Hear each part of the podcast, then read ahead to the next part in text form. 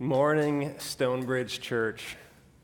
I think by now I've been here enough times. Most of you guys know me. I know there's a new couple that I got had a chance to meet this morning, real quick. And um, so, if you don't know who I am, my name is Steve. I'm actually on the pastoral staff over at Cornerstone Church in Ames, and I'm going to be working on planting a church in Marshalltown.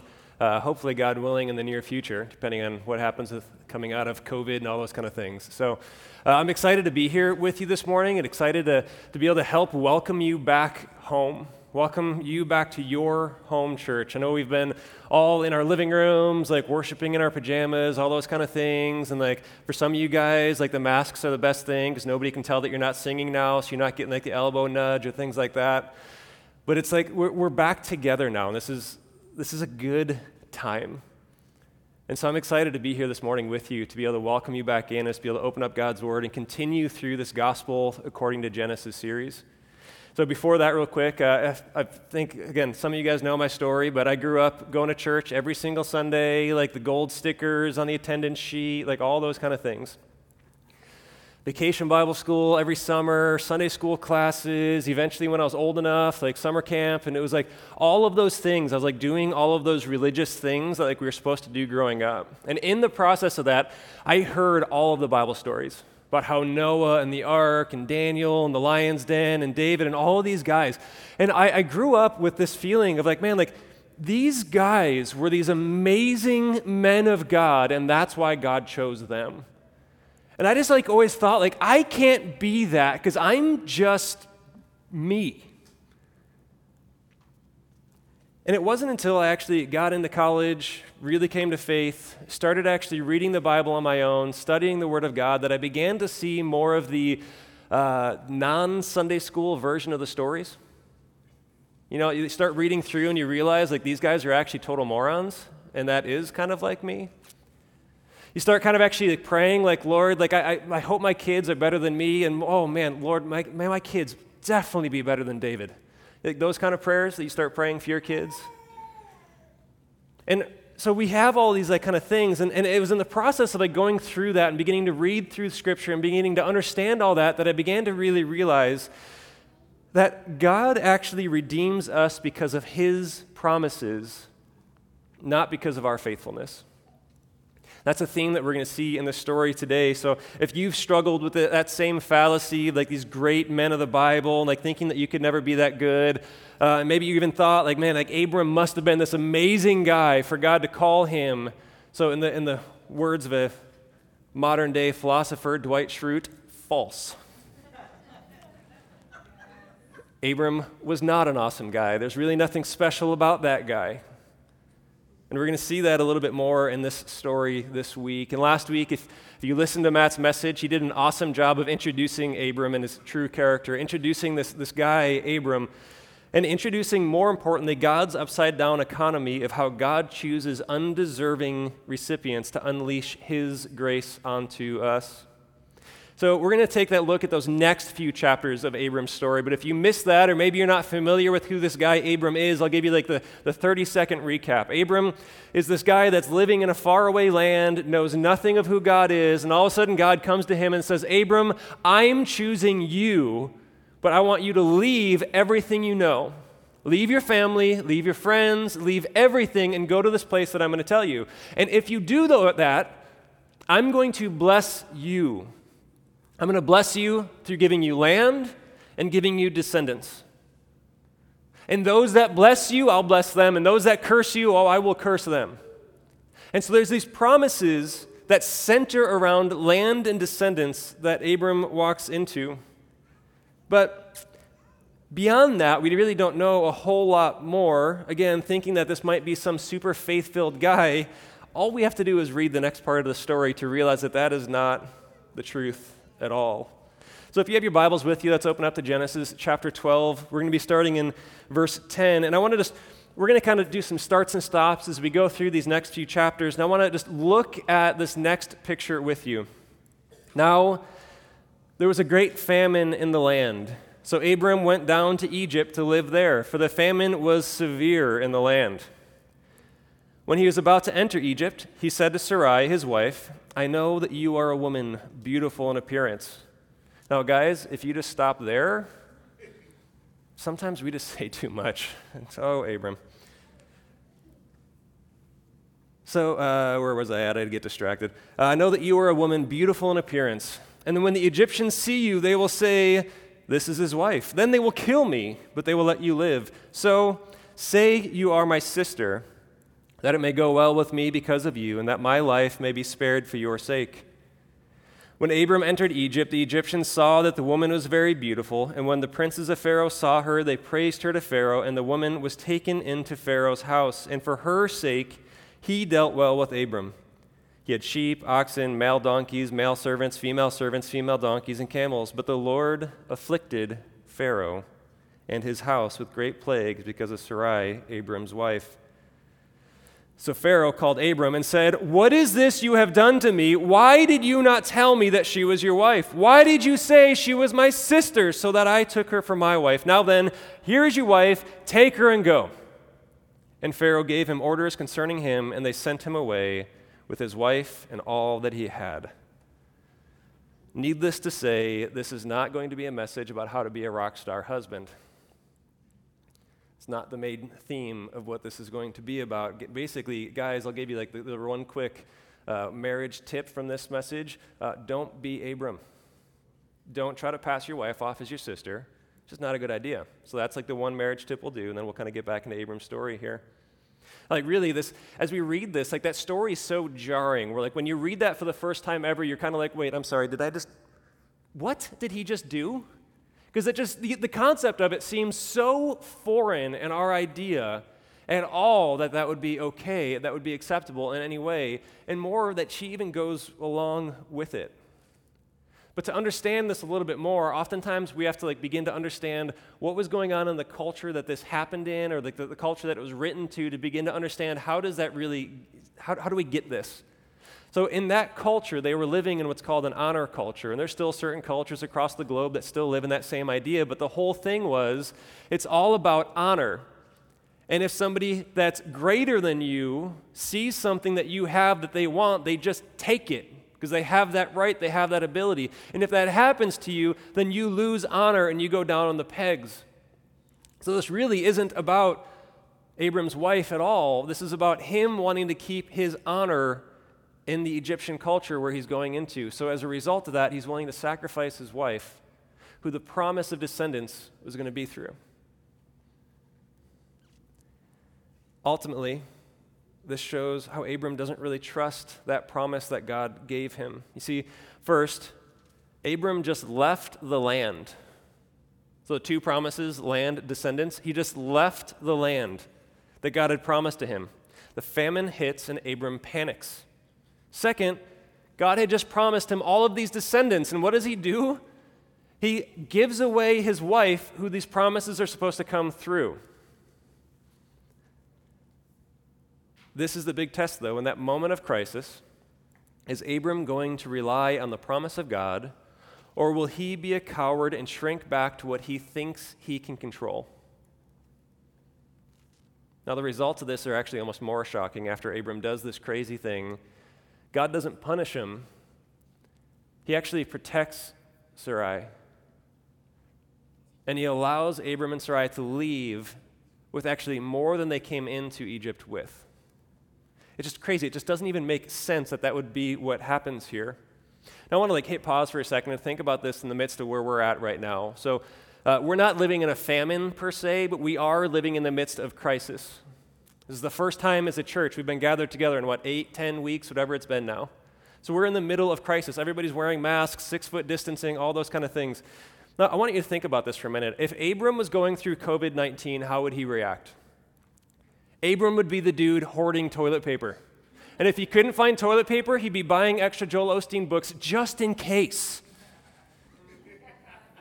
He would be the guy, and I'm sure you've seen this person driving around town, driving in his car, windows up, face mask and shield on as the only person in the car. I don't get that, but that would be Abram.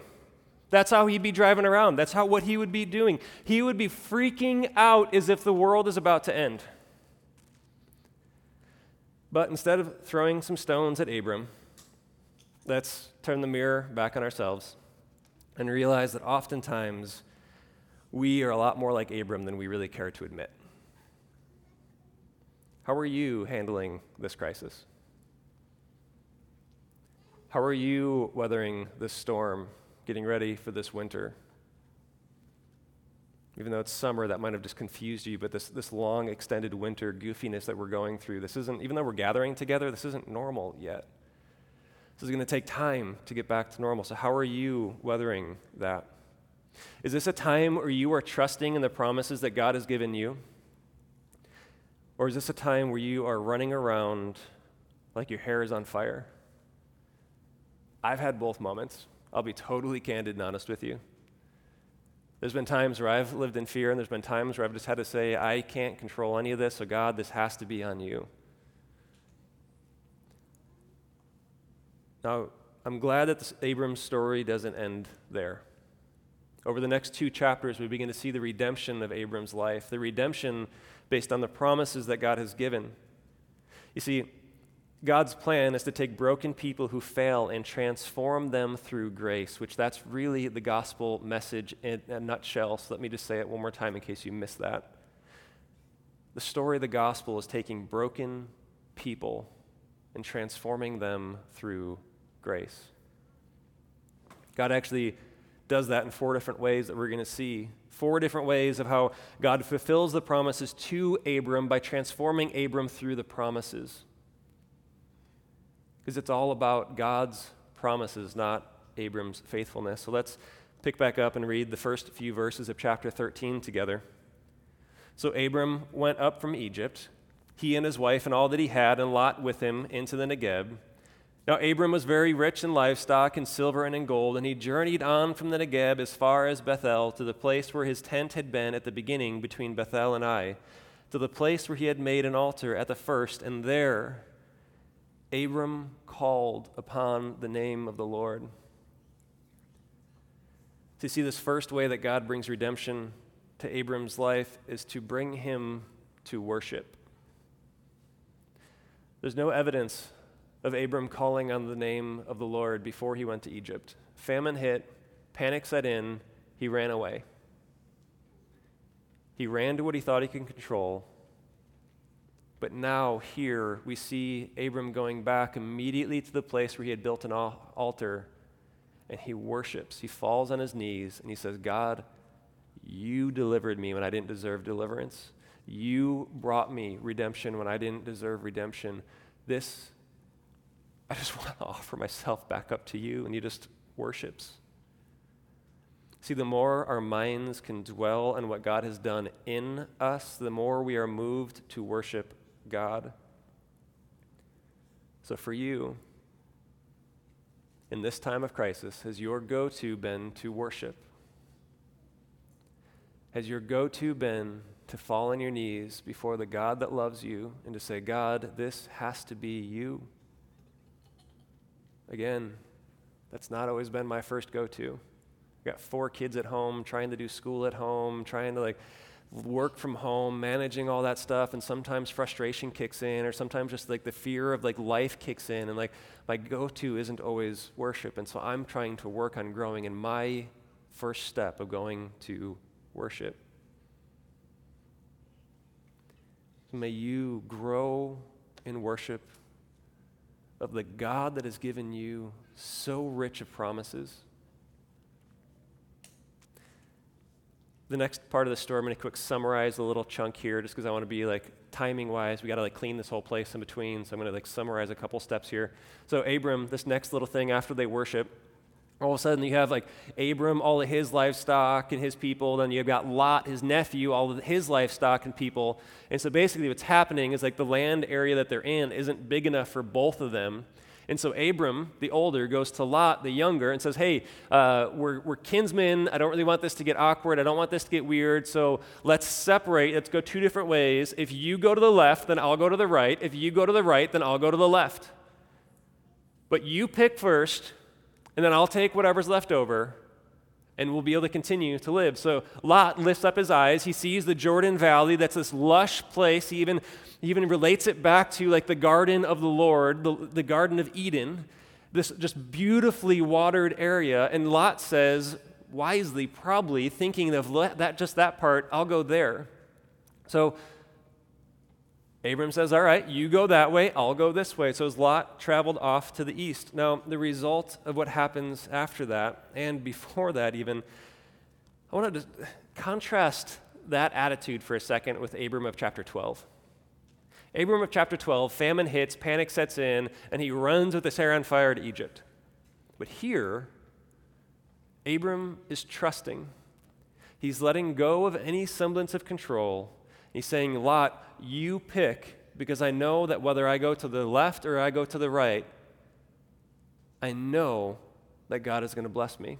I know that God's promises are going to follow me. So you choose, and I'll take whatever is left. See, Abram is growing in his contentment in the Lord at this point. And the result of this is just striking. Chapter 13, verse 14. The Lord said to Abram, after Lot had separated from him, Lift up your eyes and look from the place where you are, northward and southward and eastward and westward. For all the land you see, I will give to you and to your offspring forever. I will make your offspring as the dust of the earth, so that if one can count the dust of the earth, your offspring also can be counted. Arise, walk through the length and the breadth of the land, for I will give it to you. What helps Abram grow in his contentment in this situation? It's the same promise that it was at the beginning of chapter 12 that Matt talked about last week land and descendants. It's the same promise. But now Abram's experience is different. It's the same promise, but having already experienced God delivering him from his own stupidity.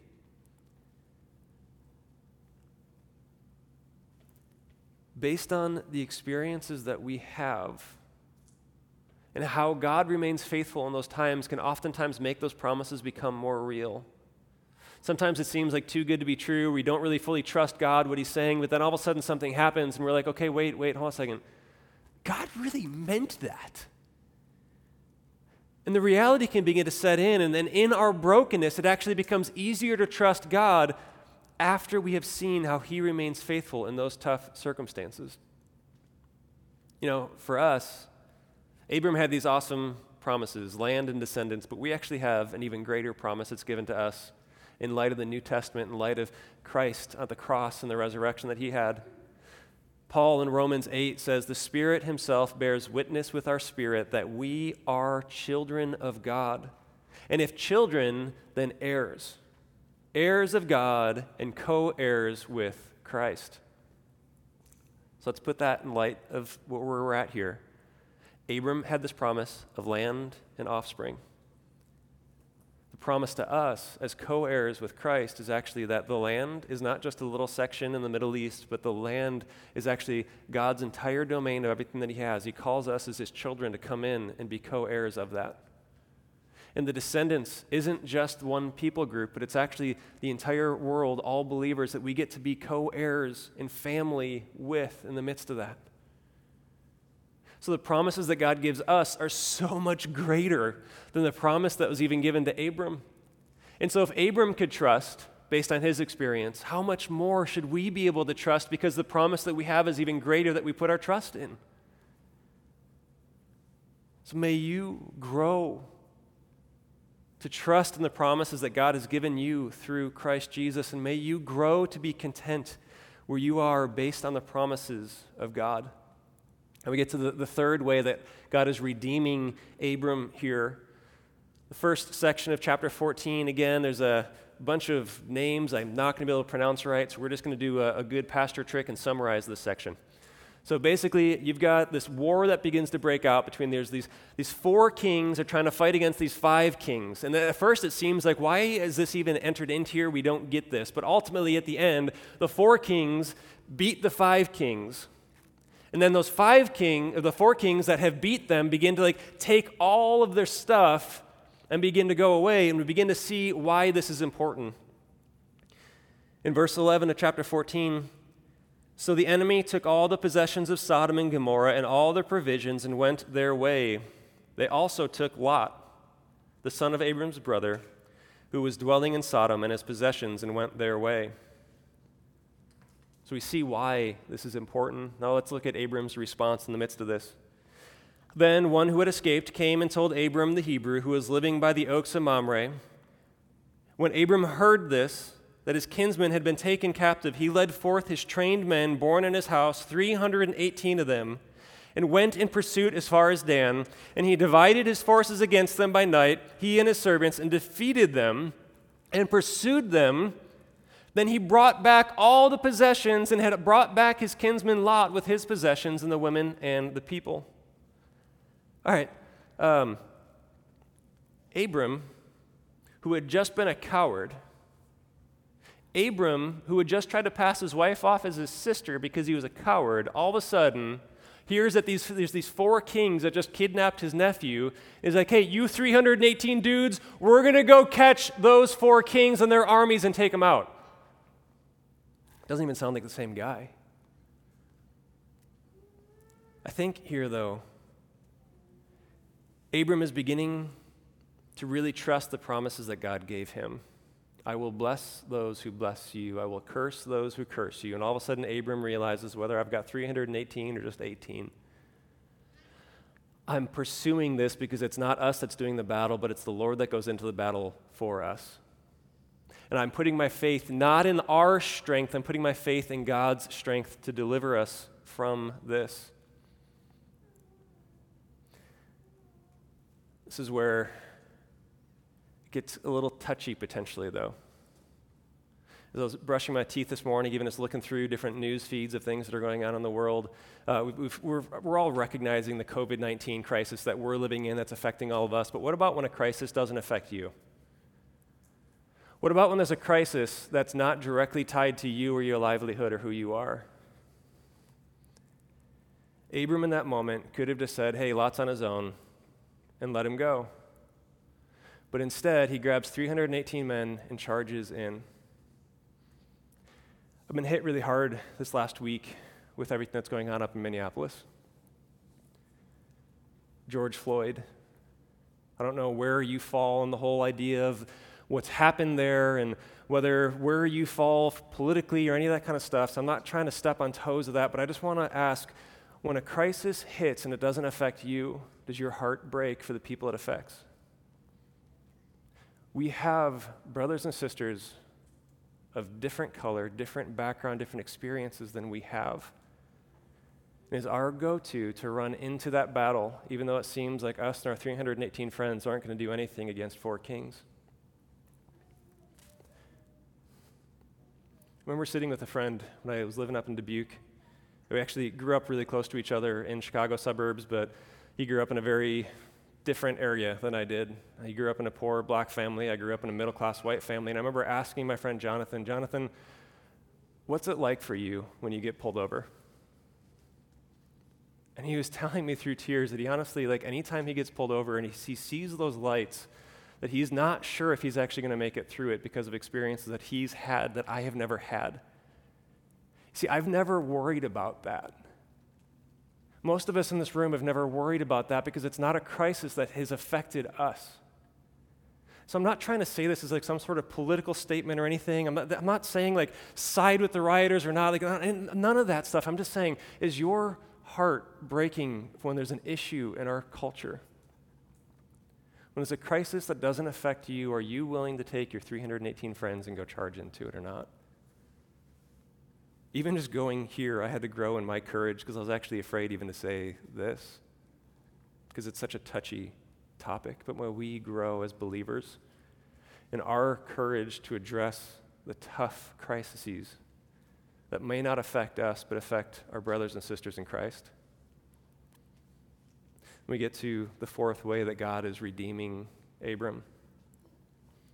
After he has just conquered these four kings with 318 men, He's coming back. And in verse 17, after his return from the defeat of Chedorlaomer and the kings who were with him, the king of Sodom went out to meet him in the valley of Shaveh, that is the king's valley. And Melchizedek, king of Salem, brought out bread and wine. He was priest of God Most High, and he blessed him and said, Blessed be Abram by God Most High, creator of heaven and earth. And blessed be God Most High, who has delivered your enemies into your hand. And Abram gave him a tenth of everything. And the king of Sodom said to Abram, Give me the persons, but the goods, but take the goods for yourself. But Abram said to the king of Sodom, I have lifted my hand to the God, Lord Most High, possessor of heaven and earth that I would not take a thread or a sandal strap or anything that is yours, lest you should say, I have made Abram rich. I will take nothing but what the young men have eaten, and the share of the men who are with me. Let Aner, Eshcol, and Mamre take their share. Abram has just come off of the biggest victory, the biggest underdog story of all time. 318 men taking on four kings. And Abram could have been tempted to let that victory go to his head. He could have been tempted to come walking back in and be like, Boom, did you see me? Did you see how awesome that was? Look here. But instead, because you see that Abram had sought the Lord before he went into that, that the courage that he had came from the Lord and his trust that he had came from the Lord, that he walks into that situation. He comes out of that situation and he says, No, no, this was not about me. And Abram remembers to humble himself and point back the glory to the one that deserves it. And Abram's reaction out of this, like we could go into, we could do an entire sermon on this guy Melchizedek. And all of the different like things about him and how he like points to Jesus and all those kind of things, but we just don't have the time this morning to do that. But what, what I want you to see is Abram's response out of this. So he has all of this stuff. Before he's giving anything back to the other kings, He's reminded that everything that he has was given to him by God, and his first reaction is to give a tenth of it away. To give a tenth of it to this guy Melchizedek, who is a king and a priest. And then after that, he doesn't even want any of the rest of the spoil. He gives it all back because he says, I don't want you taking glory for what God has done. I'm not taking the glory. You don't get to take the glory either. How do we respond when God has brought us into a victory in our life? How do we respond? You see, Abram, I think, giving that tenth away, giving 10% back to this prophet or this priestly king, is saying just that reminder, that heart attitude, that heart check that everything that I have is ultimately God's. And so by keeping my hands open and by giving it away, I'm again bringing it back to this is not about me, but this is actually about God. And so take it because it's not mine and I don't want it to corrupt me in that. And so, that heart attitude of giving what we have, even a portion of that back to God, actually is just a, re- a heart attitude of how we begin to say everything that we have is because of God. It's not about a legalism of like, oh, did you give 10%? Ooh, only 9%. I'm sorry, that's a demerit in the, in the little checkbook thing. No, it's about the hard attitude of even just saying that everything that I have is God's. So here we see Abram being redeemed through humility. Earlier, he was afraid of being humiliated, but here he humbles himself. May we grow in our humility before God as we regularly remember that God is that great promise keeper. He is the one that fulfills the promises. I want you just to think with me for a second.